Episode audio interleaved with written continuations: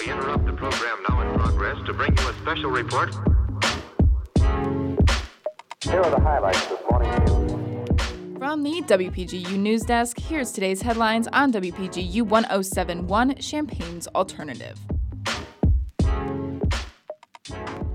From WPGU News, I'm Husna Hussaini. It's Wednesday, August 30th, 2023. U of I students are petitioning for better living conditions in the aftermath of last week's heat wave. Many students live in buildings without air conditioning, which made last week not only uncomfortable, but also dangerous for these students. Sofia Pina, a U of I sophomore who lives in Barton Hall, described what it was like last week without AC. So it was very, very hot. At moments, I would struggle getting fresh air. Like it was hard to breathe because of how humid it was. The tape was not sticking to the wall because of how humid it was.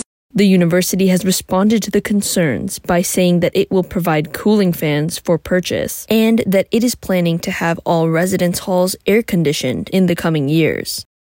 The Krannert Center for the Performing Arts hosted a pop up shop selling old theater props and costumes on Saturday. Over 700 students came to purchase items in garbage bags for only $10. According to costume director Richard Gregg, the point of the shop was to make room for new items and raise money for the theater program. All of the items for sale were unique handmade items, and the Krannert Center hopes to have another pop up shop next semester. A local organization recently hosted its first employment fair, which included resume experts, mock interviews, and application assistance. The CU Trauma and Resilience Initiative held the fair titled The Game Plan, where several local businesses and trade schools set up booths for people looking for jobs and job assistance. The organization works to keep trauma survivors connected with and supported by their communities. The director of the fair said the group is planning monthly job fairs, where there is a different focus every month. The next job fair in September will be focused on mental health. Contributing reporting for this newscast was provided by Elissa Eaton, Ashley Gilbert, and Madison Holcomb. Our deputy news directors are Elissa Eaton and Caitlin Devitt, and our news director is Madison Holcomb.